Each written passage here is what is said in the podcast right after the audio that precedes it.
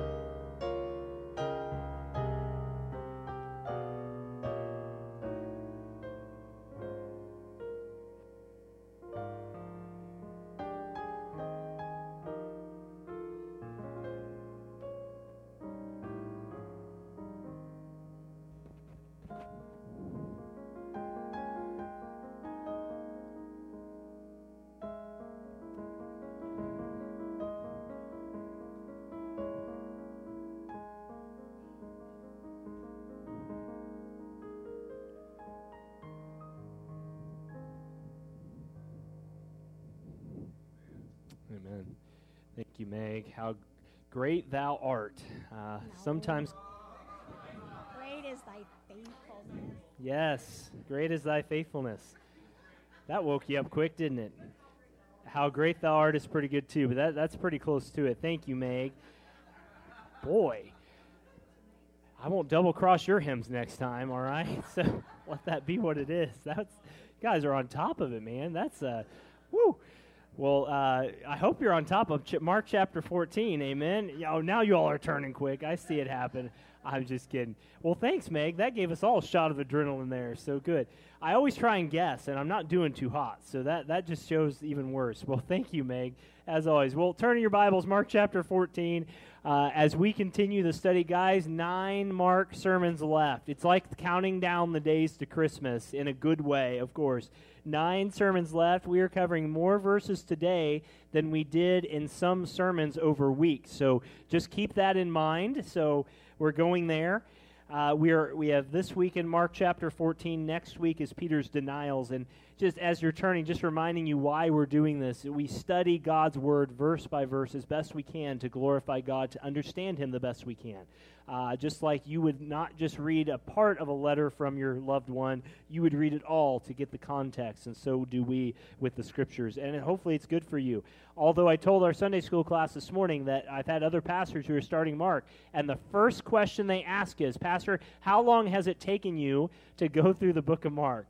And I always give that silent, dramatic pause. I'm like, we're going to be shy of three years by the time we're done. And they look at me like, we're going to do it in a year. And I say, good luck.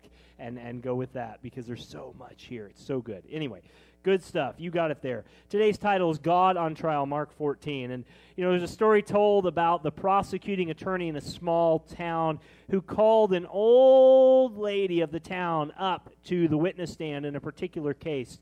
Her name was Mrs. Jones, and he approached her and he said, Mrs. Jones, do you know me? And she said, Why, yes, I do know you, prosecutor, Mr. Williams. I've known you since you were a little boy. And frankly, you've been a big disappointment to me. You lie, you cheat, you manipulate people, and you talk behind their backs. You think you're rising big shot, but you haven't had time to realize that you'll never amount to anything more than a two bit paper pusher, Mr. Williams. So, yes, sir, I do know you. And the lawyer was stunned. And so, not knowing what else to do, he pointed across at the defense attorney and said, Mrs. Jones, do you know him? Why, of course, I've known Mr. Bradley since he was a young little boy. I used to babysit him, but he too has been a disappointment to me. He's lazy, he's bigoted, and he has a lot of problems. And he can't build a relationship with anyone. He's too prideful, and his law practice is one of the shoddiest ones in the entire county. Yes, I do know him. And at this point, the judge rapped the gavel and said, to get the courtroom to silence, and in a very quiet voice, looked into the microphone and said, If either one of you asks her if she knows me, you're both going to jail. And I love that, don't you? Uh, Dave, I thought of you 100% because this is right up lawyer joke alleyway as it goes you know, there you go. But there are many famous trials. We don't know what that trial was. It's a fake story. But in the history of things, there are many trials with many ups and downs, are there not, that have happened. And from Socrates in the Greeks uh, being on trial for, for teaching things, to Saddam Hussein, to all the trials we've had in the last 10 years here that have captivated us. Many, it's hard to believe. It's been 26 years since a white Bronco drove down an interstate in California. Uh, and if I need to fill you in on what that is, I'm getting older and you're getting, well, you need to figure out what that is. It's a, well, I'll leave it be. But no trial has captivated us, has it not? Like the trial of Jesus of Nazareth in AD 30. In the night and the morning before his death, Jesus stands trial six times three times under the Jewish courts, three times under the Roman courts.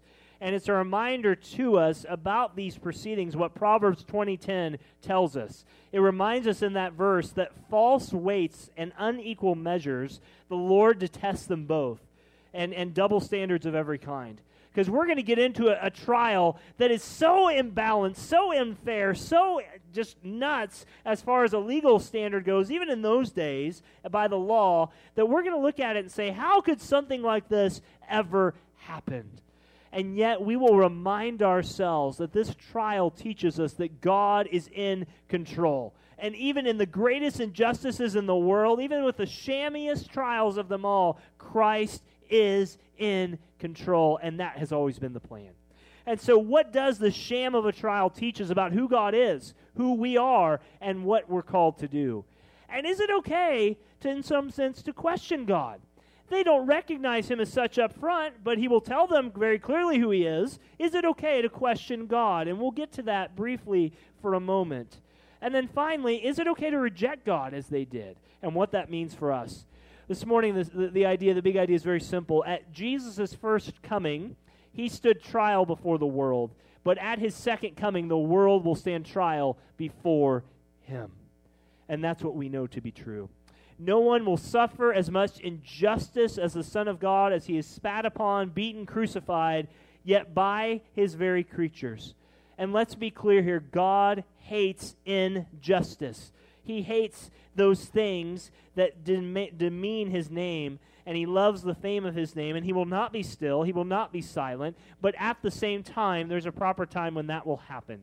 And may we be reminded, whatever we face on this earth, we will be standing with the King of Kings and the Lord of Lords on the day of judgment. You have nothing to fear. Praise God for that. John 16 33 says, In this world, Jesus said, You will have tribulation, but take heart, I have overcome the world. So, two questions to clarify who we are and who God is this morning very clearly. First, who are we to reject God, and who are we to resist God this morning? Because, guys, this trial is a, is a hot mess.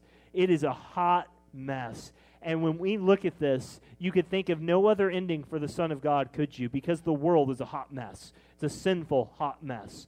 And the only thing to rectify it is for Jesus to die. I want to dig deep in this trial. You know this episode well, but you haven't read Mark's account like this probably in a while. So I want to dig deep into that with the one purpose that we remind ourselves how gracious a God we have, how amazingly patient of a God we have, and how God is the only true God. If you're able to stand with me this morning, will you join me in standing for the reading of God's word as we honor the word, word of the Lord this morning? And I'll just be starting in verse 53, reading down through verse 65 from the ESV, the Pew Bible. Hear the word of the Lord, the inerrant, inspired, infallible, sufficient, authoritative word of God. Jesus says, uh, it says here, and they led Jesus to the high priest, and the chief priests and the elders and the scribes came together. That's the Sanhedrin, by the way. And verse 54, and Peter had followed him at a distance right into the courtyard of the high priest. And he was sitting with the guards and warming himself at the fire. Now the chief priests and the whole council were seeking testimony against Jesus to put him to death, but they found none. For verse 56 says, For many bore false witness against him, but their testimonies did not agree. And some stood up and bore false witness against him, saying, We heard him say, I'll destroy the temple that is made with hands, and in three days I'll build another not made with hands. Yet, verse 59, even about their testimony, they did not agree.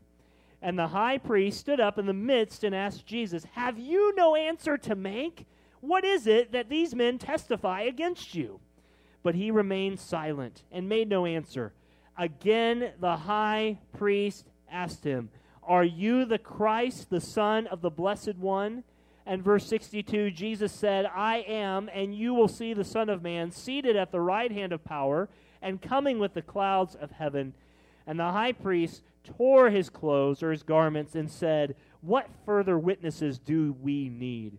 You have heard his blasphemy. What is your decision?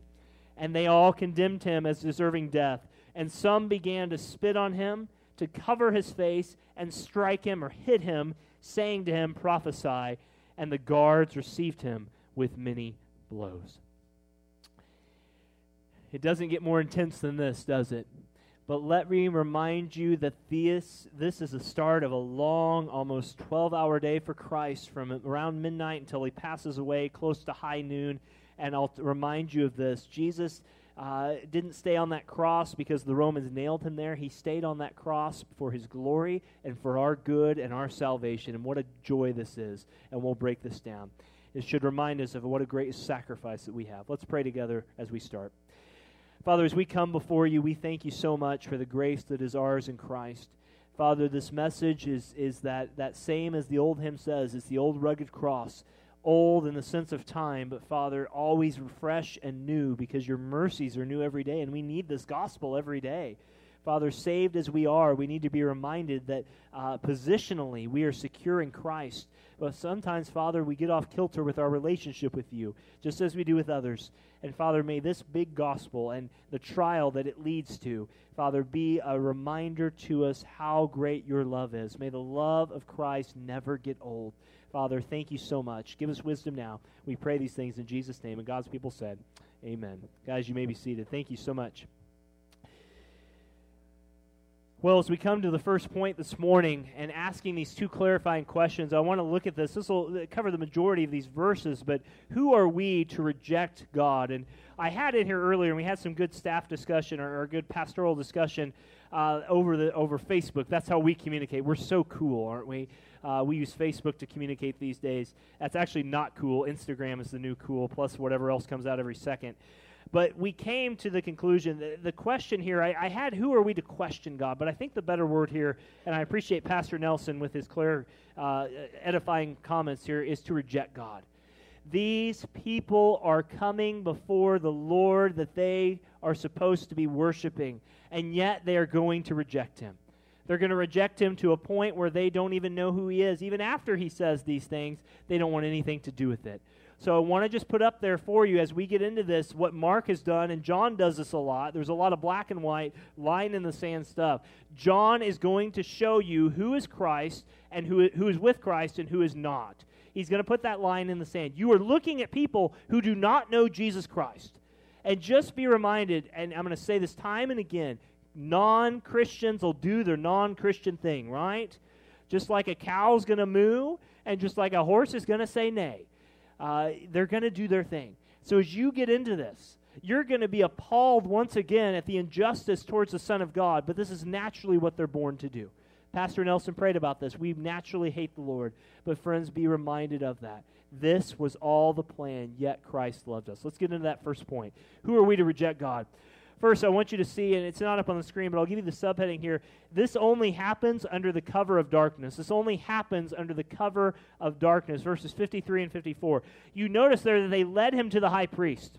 It's about 1 to 3 in the morning. They've arrested Jesus, and now, legally, they're going to the high priest. There's two high priests, by the way, at this point. There's a guy named Annas, and there's a guy named Caiaphas. Caiaphas is the uncle, Annas is the son in law.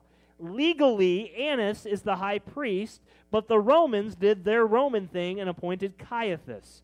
Uh, but the law required just one. And they happened to live in the same house. How can two high priests live in the same house? That's like two presidents living in the same White House. That doesn't quite work, does it? But that's what happened. Caiaphas was described by one ancient historian as rude, sly, manipulative, opportunist, bent on his own way. And so as they come together, you have a picture of a man as Jesus stands with his first Jewish trial before Caiaphas as someone who is there to meet. So why are they meeting in the palace? I mean, of all things, wouldn't they meet in the courtyard? This is a public man. He's done public ministry. Why are they doing this? Well, they're meeting in secret, partly because what they're doing needs to be secret for their purposes, but it's also the middle of the night. They need light, they need a place to congregate.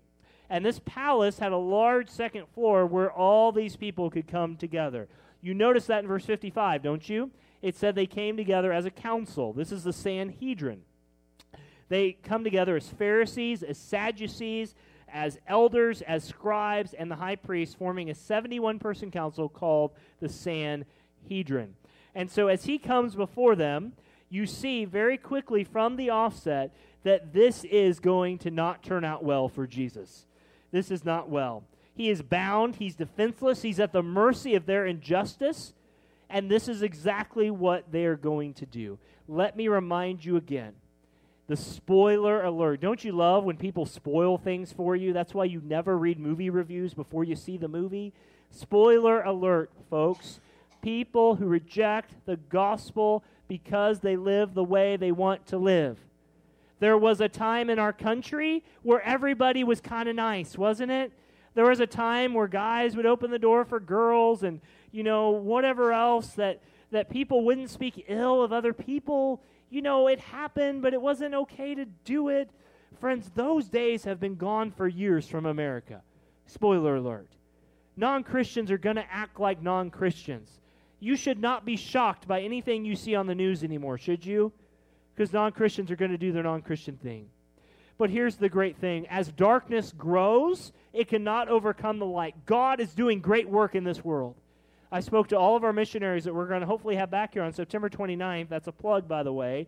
Uh, this Sunday next month, potluck, missionaries coming to speak. With every scandal, with every shooting, with every new betrayal, America's churches are becoming more relevant. Did you know that? Well, Darren, if they're becoming more relevant, where are all the people?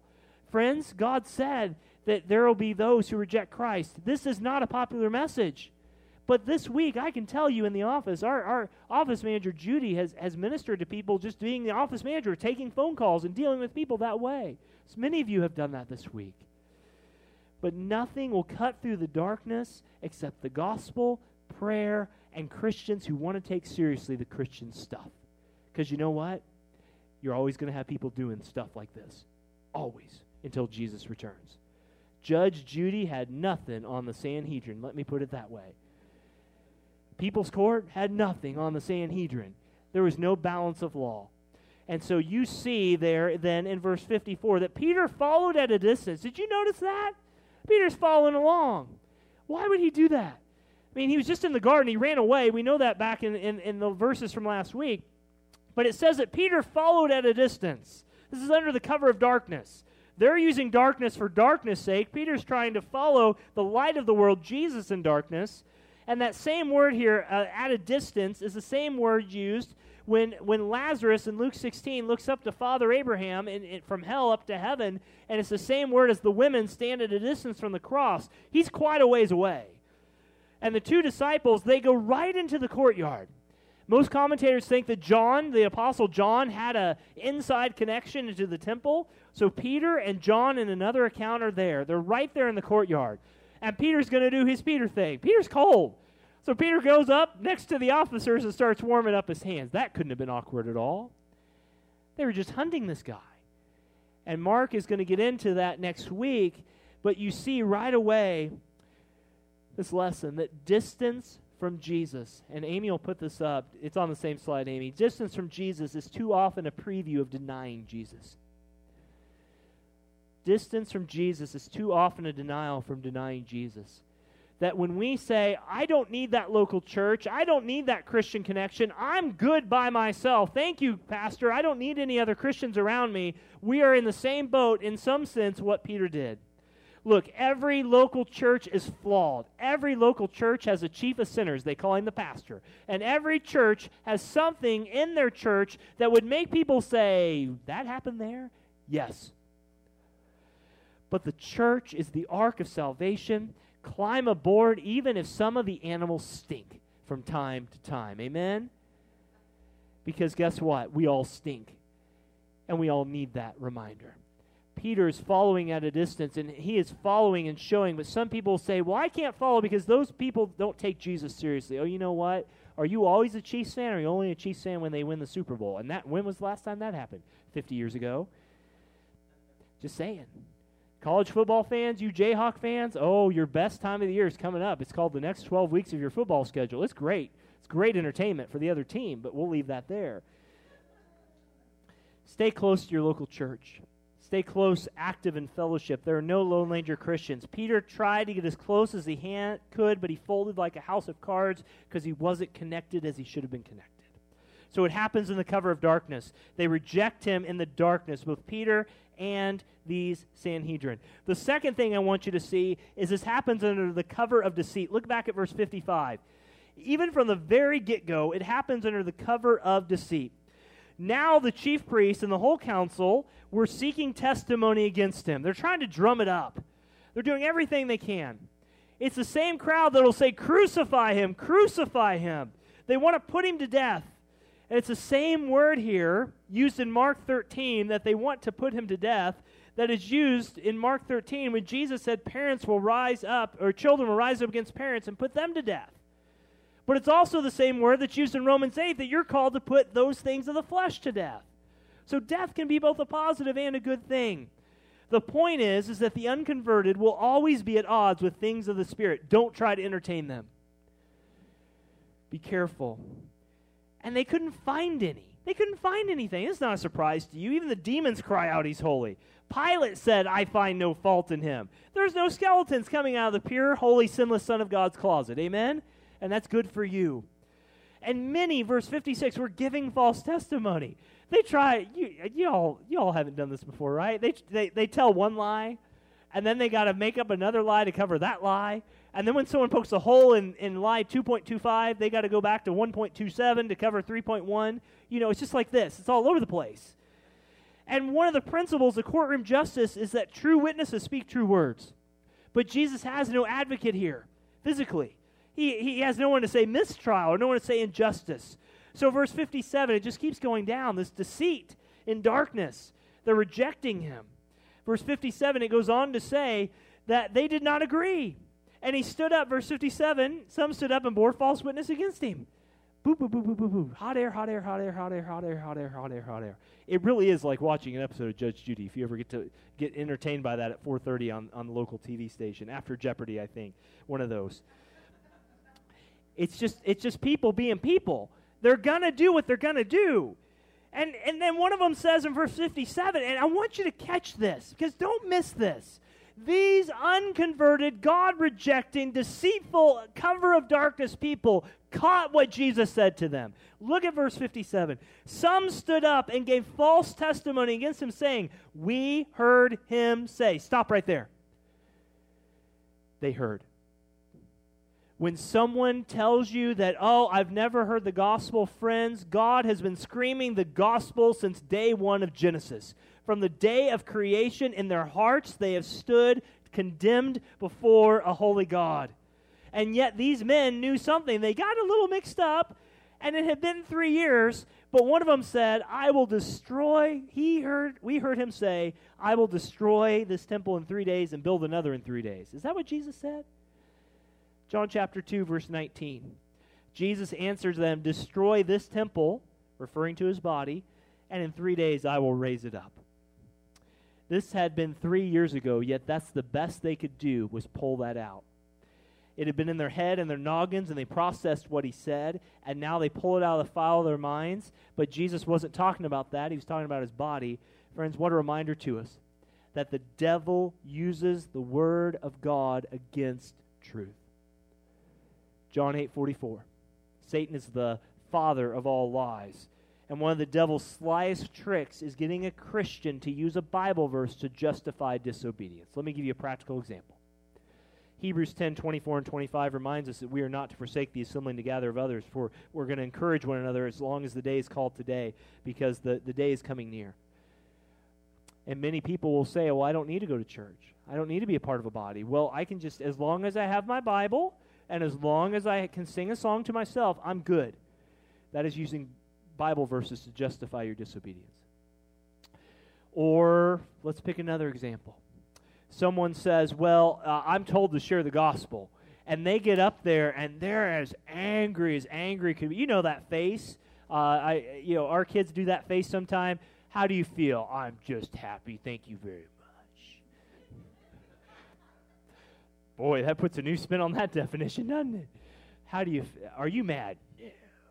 And you, you get that thing. And someone takes the gospel with that attitude, and they, they want to share the gospel, and they get out and they just bullet people down with the gospel truth, and there's no love in their hearts, and they do those things. Well, the Bible says to share the gospel. Yes, it does, but it says to do it with gentleness and love and humility.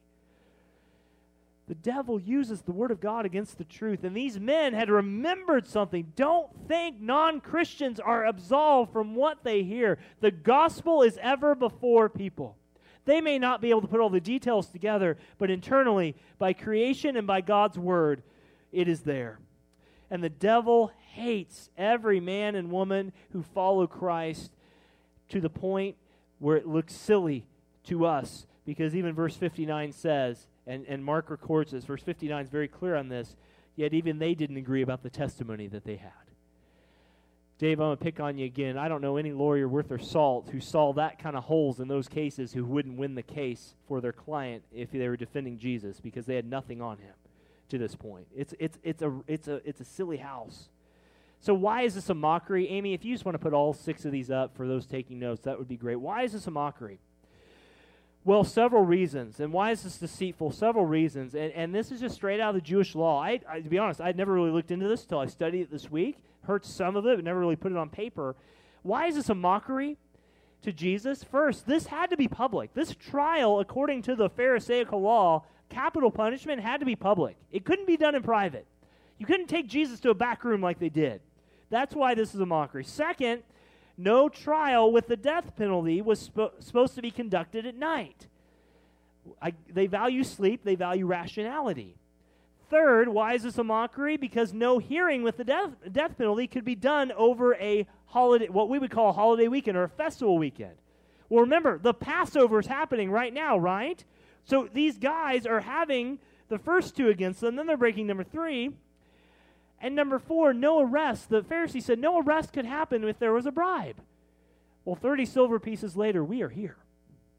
Number five, no defendant was supposed to incriminate himself. The case was supposed to show him guilty or not. And here's the really interesting one, guys.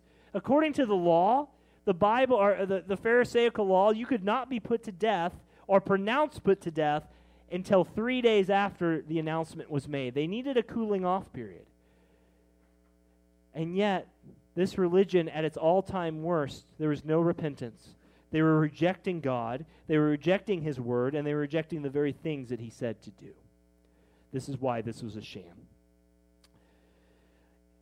The unconverted will always rise up against true believers that suffer in persecution. Friends, they rejected God.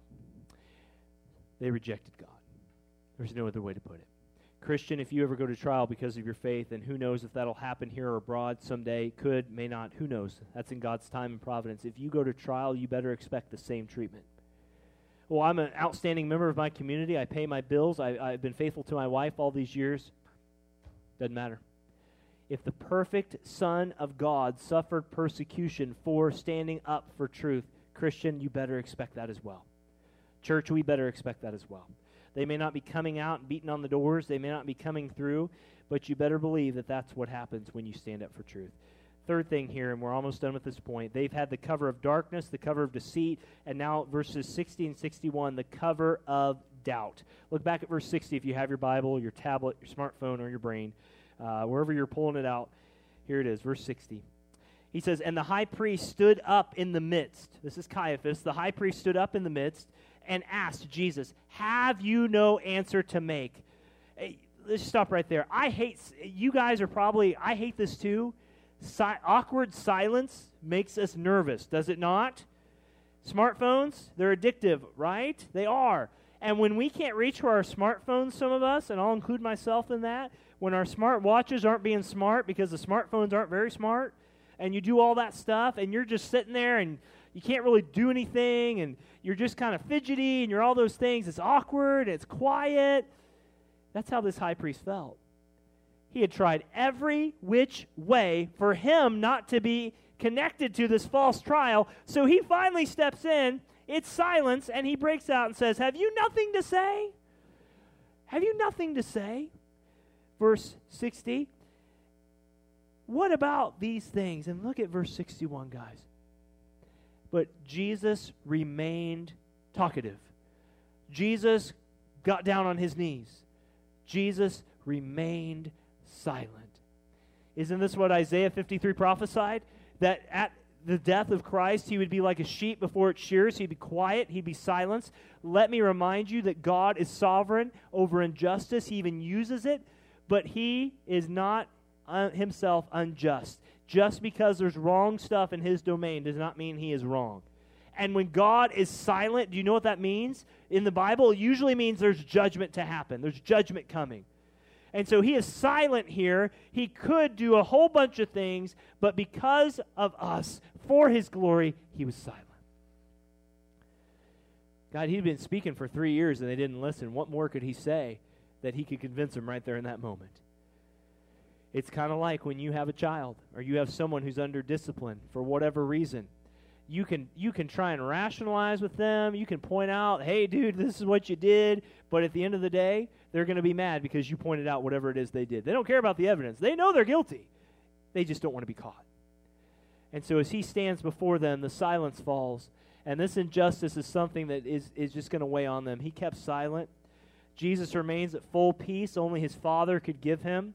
It's a silence of unwavering trust in his Father, it's a silence of his ignorance. Isaiah 42 2 says, not, uh, not a cry out or raise a voice or make his voice heard in the streets. Isaiah 53 7 that I mentioned, he's like a lamb to the slaughter. Jesus is dying in our place, silent as he is. And that always means that judgment is coming. Verse 61 they begin to question him, they begin to doubt him. They say to him in verse 61, but he remained silent. Again, the high priest asked, Are you the Christ, the Son of the Blessed One? Are you the Messiah? Are you the promised one? Are you really going to have the gall, Jesus, to claim that status? Look at where you are now. Where's your miracles, buddy? Where's all that, that wine you made? Where's all those sick people? Where's that crowd that loves you? You're in our house now, Jesus, and let me tell you, you got nothing. Their questions to him were raised about doubt of who he is. Christian, is it okay to doubt? Is it okay to question God from time to time? We need to make a delineation here. It is okay from time to time to be like the psalmist and say, Lord, where are you? God, I don't understand this. God, why did this happen? God, what about this? What about that? That's okay in its own right. But to question God when He's revealed to you who He is and what He's about and what He stands for, that is wrong. That is wrong you know, it's been 12 years ago, and it's been a while since I shared this, but you, some of y'all remember when YouTube first came out. It's hard to believe that thing's 12 years old. YouTube. They had a challenge up there. People would take their smartphones like this, and they would say something. They'd take, a, they'd take the first selfies. You may not remember this. It was called the Blasphemy Challenge. You remember this? They would take a picture of themselves, and they'd look in the camera and say, I blaspheme against the Holy Spirit of God. And then they'd put that online, and they'd make a big mockery of it and over 300,000, 400,000 people made videos. They're still out there. Type blasphemy challenge in YouTube, and you'll see videos that are like 12, 13 years old. Because these people were questioning the very nature of who God was because they reject who He was. That is the questioning that is wrong. Christian, if you're struggling with why your, why, well, your spouse died, a child died, why injustice is in the world, you are just simply doing what the saints have done through all the years. It doesn't become sin until you start to question and cross the line that God isn't good, faithful, and just. That's where that line is. You're going to face things in your life, if you haven't already, that are going to make you say, uh, God, I got nothing. What do I do with this? But at the end of the day, He's holy as He. Holy is He. All right. Let's get to the second part. They reject him. Let's close with this. Who are we to reject God? But secondly, who are we to resist God? Christ is given that question. Christ is thrown out that question Are you the Son of the Blessed One? And in verse 62, he said, I am, and you will see the Son of God seated at the right hand of power, coming with the clouds of heaven. That is like going into 1935 Jewish, uh, 1935 Nazi camps and saying that Jews are made in the image of God. You could just see the, the, the bomb blowing up. You knew what was happening. The other accounts of this, there are some other questions from Matthew and other accounts, but, but Jesus here is doing exactly what he came to do. He's quoting to them Daniel 7 13 and 14, and, and in every situation, doesn't he go back to Scripture? he, it says there, the Son of Man will be sitting at the right hand of power, coming with the clouds. You will see him. You will see him. Every knee shall bow that Jesus is Lord to the glory of God the Father. Nothing he could have said more enraged them than what he just said. He so openly and boldly told the truth. And friends, we must do the same. Christian, count the cost. Count the cost of speaking the truth of God when you post that truth of Scripture on Facebook and, and someone defriends you because of that, are you okay to count the social media cost, as silly as that may sound? Are you okay at the dinner tables, as awkward as it is, when you share the truth of Christ over the months and your family comes together and everyone else kind of stands over here and you wonder why, and then God reminds you that, yeah, you talked to them about Jesus and they still don't like you for it? We must be bold with the truth of God's Word. Parents, you must be bold with the truth of God's Word with your children. Grandparents, you must be bold with your grown children about the truth of God's word who've gone wayward. Church, we must be bold with everything about the word of God. Amen? Because it is the word of God. But you notice there, he answers exactly as he should have. This is the first time in Mark's gospel he's openly declared who he was. The only other time he said it was in Mark 6 when he said, It is I, do not be afraid and in Mark 13, other he said others would say, "I am he." This is the first time in Mark's view that he has put this out there. That's huge because it's coming. Friends, we must be as brave as our Savior was. And you notice there in verse 62, you notice the reaction, the theatrical reaction, verse 63, and the high priest tore his clothes. I always think this is my, forgive me, this is my little mind, this is how my mind works. I picture Hulk Hogan you know, in a, in a, in a, in a ring somewhere where he takes the singlet and he goes, oh, I'm Hulk Hogan. You know, that's kind of the feel here. It's dramatic. It's over the top. It's for the Oscar award. He, they're mad, no doubt, but the, he tore his garments as a sign of anger, and he did so quickly. He says, What? The high priest says, What further witnesses do we need? You've heard this blasphemy. What is your decision? If Jesus is not the Son of God, then he is guilty, the high priest is, for all these false things they've said. But Jesus has spoken the truth, and they all condemned him to death. They can't resist this God. But I want you to note something here. Luke 23 tells us. You remember that guy, Joseph of Arimathea? Do you remember that guy? The guy who, who, who laid Jesus to rest in his own tomb? Luke 23 says he's already left. So when they give consent when this whole council of all these high ranking people give consent, Joseph of Arimathea is not there, and most likely Nicodemus, who came to him in John 3, is not there. Because they know, these, these other Pharisees, these God fearing Pharisees who believe in Jesus, know they're standing, when they're standing with Jesus, they're standing with the only sinless one. They're standing in the very presence of God Himself. And let me remind you, and Amy will put this up, please, that truth usually rides in the minority. It usually rides in the minority. But we're a Baptist church and we vote in the majority, Pastor. How does that work? Great question. Come to the bylaws group at 3 o'clock. We'll do, it'll be a lot of fun, and you can figure that out for us and with us. Amen? You all are so excited to join that meeting at 3 o'clock. We, come on down. But look, truth rides in the minority most likely.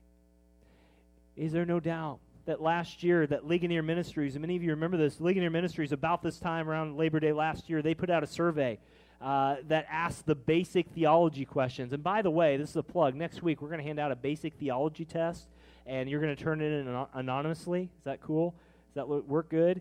And we'll have an online version for you techie people. We'll get that out this week. I'm a week behind, but here it is. But Ligonier handed out a theology test, to, uh, I think a sample about a thousand people. And many people were asked the question Do you believe that Jesus Christ is perfectly sinless? And would you know that over 55% of people said no? How in the world could he ever have been sinless? Truth usually rides in the minority, doesn't it? Friends, if Jesus is not the sinless, perfect one of God, go home. Go watch the Royals. Go hope for the best. Go jump off a bridge because your mama said not to do that. Go do whatever you want to do. But if Jesus is not the sinless Son of God, we have no hope of eternity. You know that. We know that. Well, what if could Jesus have sinned? I mean, he's a human, right? He could have sinned. No. He was tempted as we were, but he's always the perfect holy son of God. Don't go there there's a group there are groups and continue to be groups that question that well jesus could have sinned how do we know he didn't sin how do we know he, they didn't just doctor up the, uh, the, the bible to make it look like he's this perfect picture uh, you know uh, uh instagram photo ready guy with no blemishes in his life we know this because god says it and that's good enough for me if jesus was not the perfect son of god then we have lost everything so he tears his clothes jesus tells him who he is they condemn him to death. And finally, you notice there in verse 65 and some began to spit on him. The most uh, insulty thing you can do. We're not talking about a baby gurgling and smiling and, you know, stuff coming down. This is an intentional spat. They blindfold him, one version says, or cover his face. So, and they strike him, they hit him.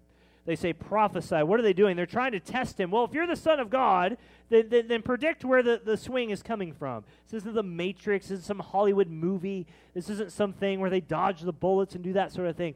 Jesus is submitting in his humanity to the sovereign, eternal plan of God the Father. Other scriptures say, as we know, that he could have called down ten thousands on 10,000 legions of angels, but he didn't. The revelation is very clear. And friends, as Amy puts this up, the last thing, the long suffering patience of Jesus is overwhelming to me. It should be to you as well as it is. And this should be how we treat others. Let me be very clear Jesus is more than an example. Jesus is more than just a good person. He's the Savior, He's Lord, He's all those things.